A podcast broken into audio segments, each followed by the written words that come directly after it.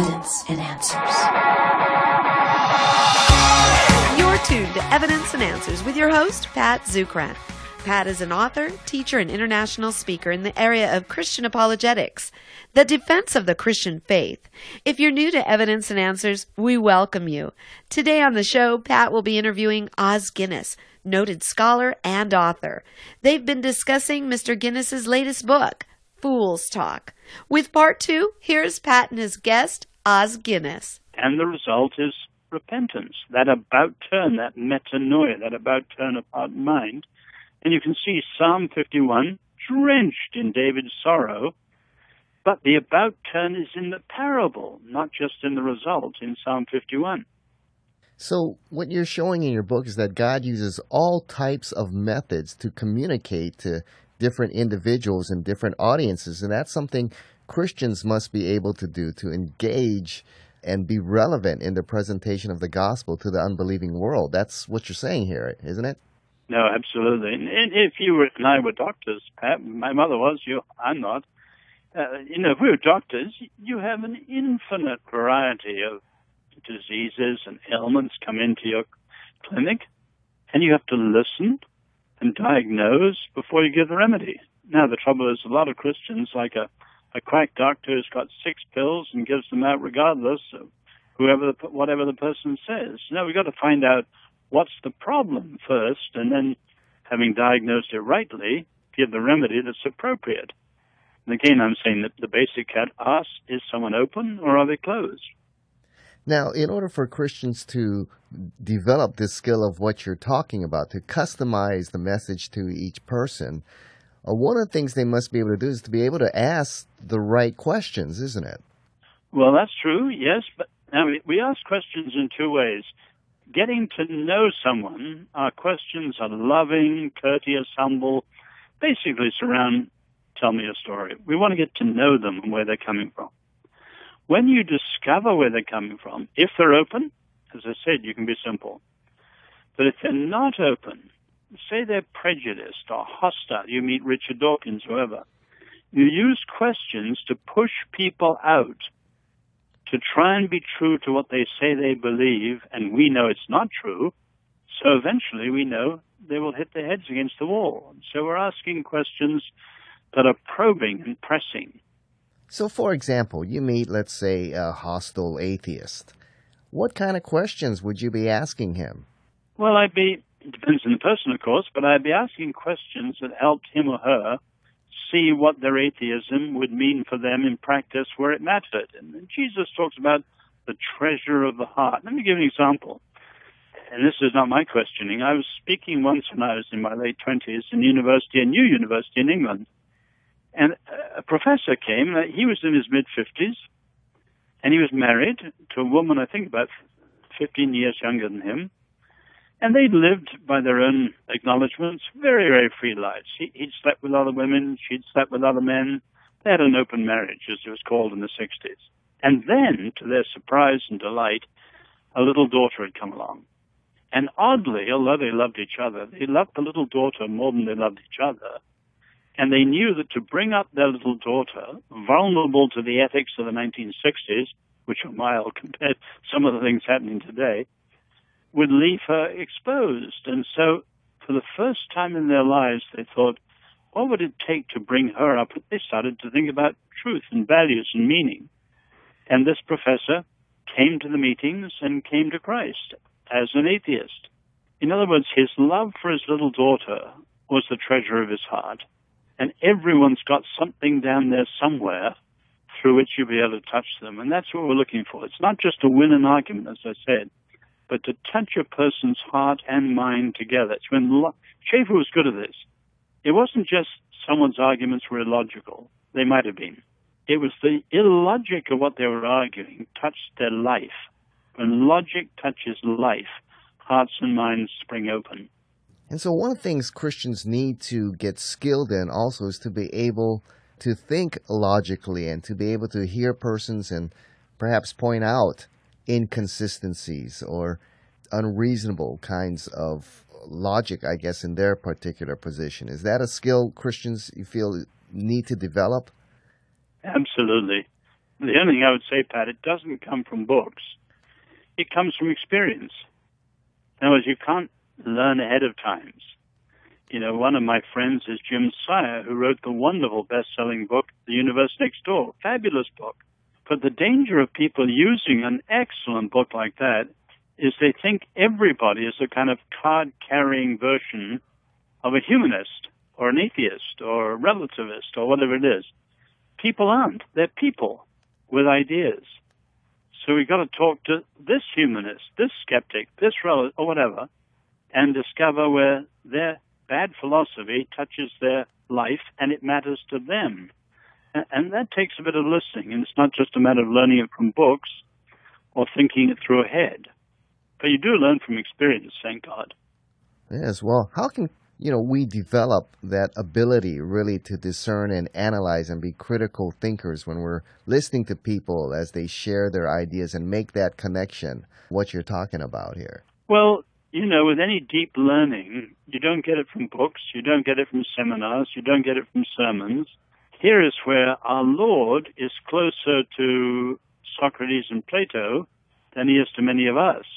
Because you can see the idea of tutoring or discipling, say Socrates to Plato, Jesus to his disciples, is the idea the deepest things in life you learn under a master in experience from his authority. So there is more to knowing than knowing can ever know and say. So, you know, I could tell you, after looking at a manual, exactly how you make a souffle or repair a computer. But things that we're talking about, you can't learn that way. They're not one, two, three, four, five, six, and so on. And you've got to really learn them. So I learned more with Schaeffer than I ever learned from reading his books. And many people who just read his books, I think, get him badly wrong. And so I would say to everyone, whoever whoever you are, find an apologist you love, or listen to Ravi Zacharias or whatever, and learn from them in experience. Now, for those of us that you touched on it briefly here, that perhaps don't have the privilege of studying under or being discipled by you know one of the great teachers out there, like a Francis Schaeffer, how do we develop these kinds of skills you're talking about? Well, I haven't been to your part of the world yet, Pat, but looking forward to coming. Obviously, you're such a leader in your area, but in almost every area there are people I think the same is true of preaching as of apologetics. You'd learn more under, I sat under John Stott and Martyn Lloyd-Jones for many years and learn, I'm not a preacher, but I learned far more that way than any reading or whatever. And obviously you in your area should invite people to come around you, go with you, and you're a master of your own sort through your radio program and so on. How would you engage someone, you mentioned it briefly, someone that's just kind of aloof? he's really happy with where he's at and really doesn't care to engage in spiritual dialogue about Christ. How would you, what kind of questions or how would you engage that kind of person? No, great question. There's no surefire way of reaching everybody. So, you know, obviously the question is why are they aloof? Is it a matter of personality and extreme shyness? Or have they been badly burned by some experience in the past? and so they're guarding the wound or the scar. In other words, why? But at the end of the day, often our words never finally get through, and always we have prayer. You know, my esteemed and beloved father-in-law is in heaven now. When my wife and I got married, because of his own family background, my wife's grandfather, who turned off a whole generation, my father-in-law used to slam the plate down on the table if he talked about God or faith or anything like that. And it was 25 years before his heart was opened. And many of those 25 years, we had to do very little but pray constantly, love him completely, and raise gentle questions. That's what we tried to do. So there's no surefire way of reaching anyone. So I'm not setting out in the book a number of techniques, master these, and you can reach everyone. Not at all. Even our Lord and there's no one greater than our Lord, you always know with our Lord as well as with us. Everyone at the end of the day can either fall on their knees or turn on their heels. And clearly there were many in our Lord's crowds who turned on their heels and actually plotted to get rid of him because they hated what he was saying when they saw what he was saying, especially about them. So there's no surefire technique. People always have the freedom under God, a very solemn freedom, a sober freedom, to turn away. Now, you also state in your book Christian advocacy must be faithful at the end of the day when all debts to Greece, Rome, moderns, postmoderns, and others have been acknowledged. Christian persuasion must be decisively Christian and true to itself. Explain what you mean by that. Has today's popular methods of evangelism veered off course here? Well, some of them have. I remember an evangelistic technique in the 70s that said you should never allow anyone to ask questions. In other words, the decision for Christ was the equivalent of a deal financially and it was based on a technique you drive people towards the deal with no diversions in the road. And questions for the apologists were smokescreens for moral issues. Now that's appalling, absolutely appalling. But I'm thinking more widely of that. Apologists tend to become like the people they talk to.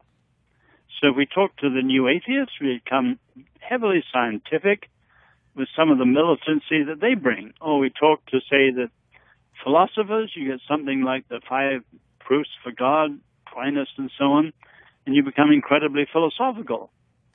Well, the fact is, if you look in the scripture, there are biblical truths which we should be based on creation, the fall, the cross. We talked about fool's talk earlier, the power of the Holy Spirit. For example, the Spirit, reliance on God's Spirit is often completely forgotten.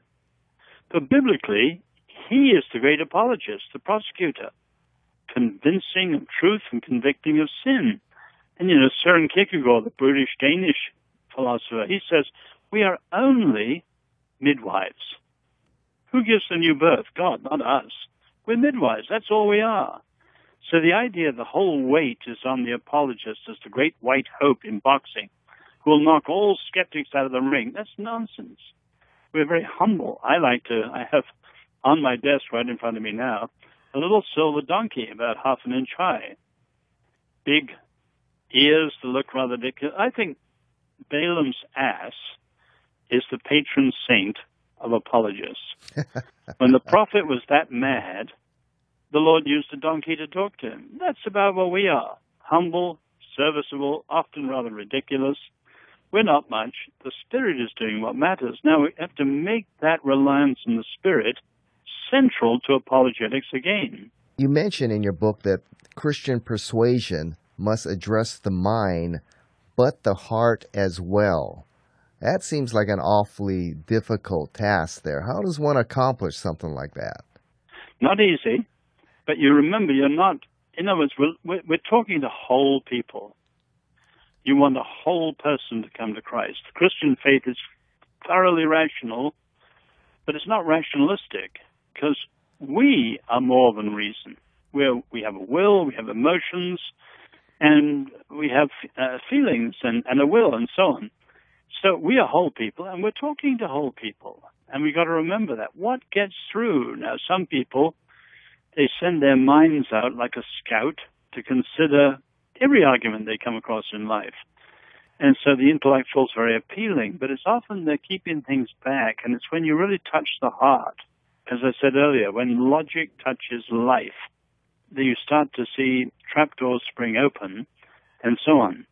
How do you deal with, as you state in your book, people are not always rational, and so the logical approach doesn't always work.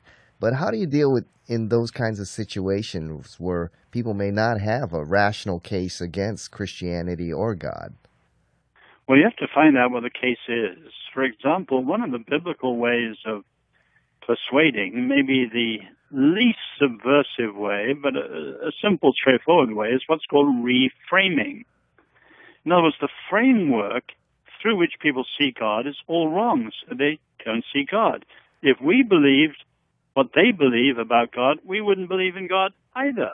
And so what they believe, which is so distorted, needs to be reframed. And a simple example of that in Scripture is Peter's speech on the day of Pentecost, which is often considered the first Christian apologetic. You have apologetics in the Old Testament, but the first Christian apologetics. And you remember what happened, Pat? I mean, uh, the Spirit falls. They're all speaking in tongues. And the skeptics say, what? They're drunk. And Peter gets up and says, no, come on.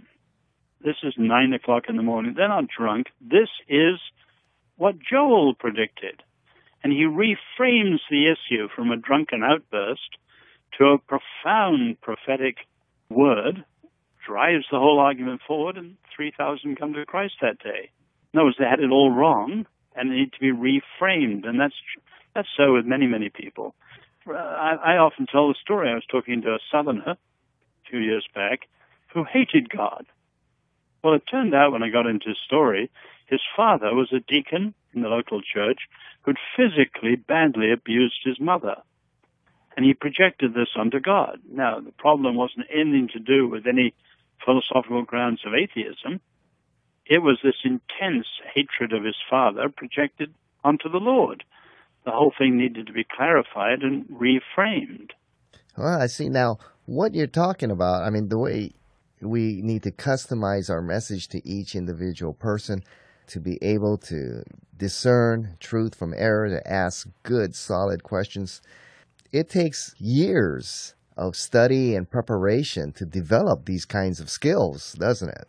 I mean, you just don't no. go to a seminar and, and develop that. But you can be set off in the right direction by a seminar. No, Pat, think of this. You know, when the Apostle Peter says in 1 Peter 3.15, the very famous verse, verse, be always ready to give a reason for the hope that's within you.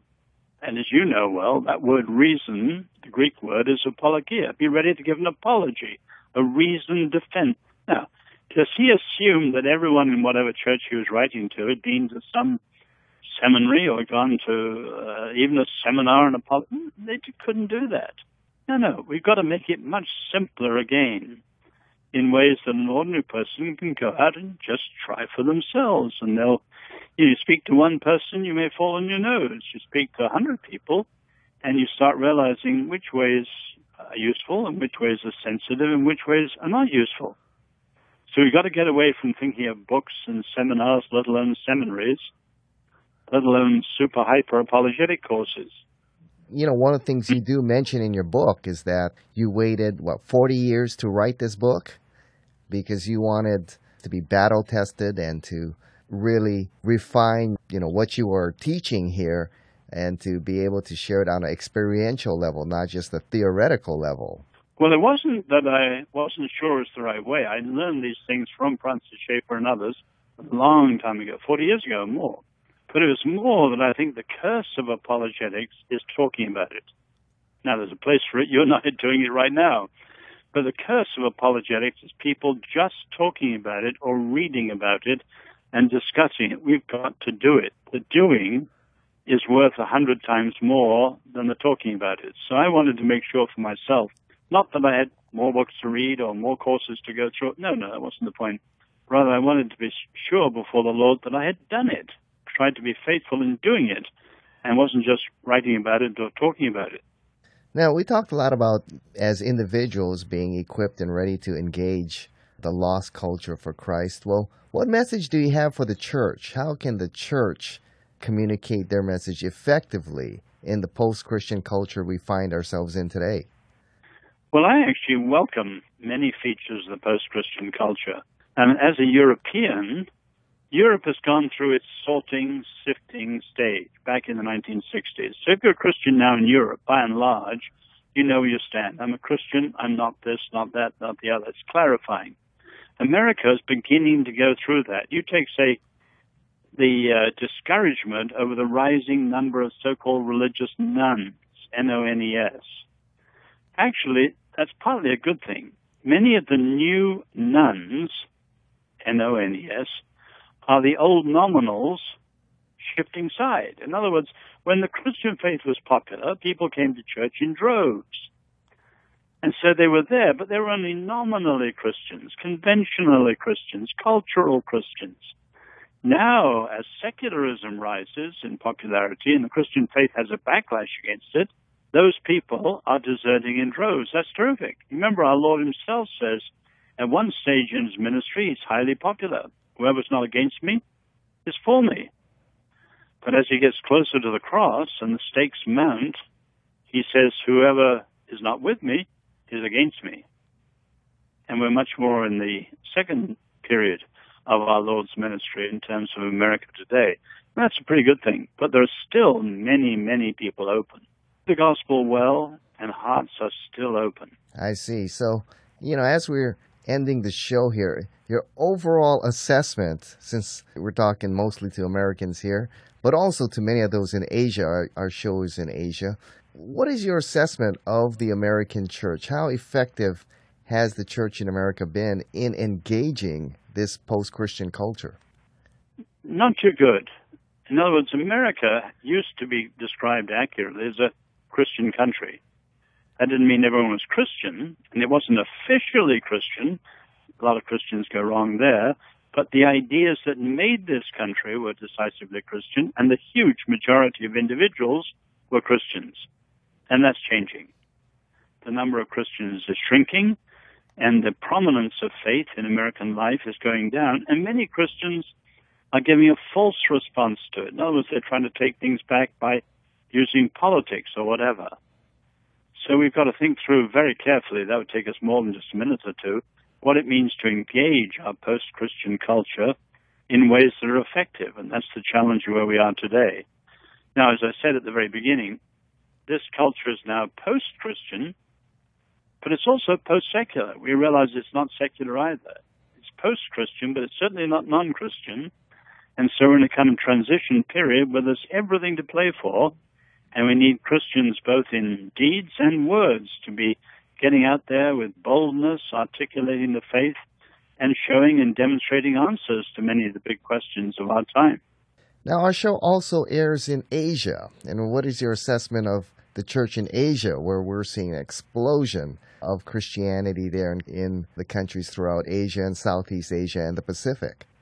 Well, as you started off, Pat, I was born in Asia, so I'm absolutely thrilled at that. Where I happened to be born, north central China, in Henan province, is the epicenter of the fastest growth of the church in 2,000 years. So I thank God. What's happening in sub-Saharan Africa and in Asia is magnificent. But I would add a sting in the tail. The global south is exploding with the gospel, but most of the global south is pre-modern. And what's done in the church in the Western world is its captivity, capitulation to the advanced modern world. In other words, take China, their challenge is coming. So it's, I got to say this carefully and with deep respect. The Chinese faith in the country home churches that survived the persecution of Mao Zedong is heroic. Couldn't be more admiring. But in some ways, it takes more of a courage and challenge to negotiate, say, Shanghai or Beijing, big city life in the modern world, takes greater courage and conviction than even to survive the persecutions of Mao Zedong. Wow, those are some fantastic words. You've been listening to our interview with Dr. Os Guinness, popular Christian author and Christian scholar and social critic. He's a very popular speaker throughout the world and will be our featured speaker here at the Hawaii Apologetics Conference next February 2016. So if you want to hear him live and interact with him, you know, we encourage you to come to our conference right here in Hawaii. Enjoy the beach, enjoy the warm weather. Those of you in the uh, cold Midwest and East Coast over there, be able to hear and interact with him speaking on some of these great topics. So, Os Guinness, thanks for being with us once again here on Evidence and Answers. Great privilege, Pat, and I look forward to next February immensely. We hope you enjoyed Pat's show today. If you found this broadcast to be a blessing, please consider partnering with us. Evidence and Answers relies on generous donations from you, our listeners. For the opportunity to donate and keep us on the air, click on the donate button on the lower right hand side of our homepage. That's evidenceandanswers.org. You'll find we have a wide variety of resources available to you, including articles and additional audio for you to listen to or download. Evidence and Answers is grateful for our key sponsor, Highland Capital Management, providing investors with alternative investment solutions. To learn more, visit their website at hcmlp.com. Join us again next time on the air or online as we provide reasons for faith and hope in Christ, right here on Evidence and Answers.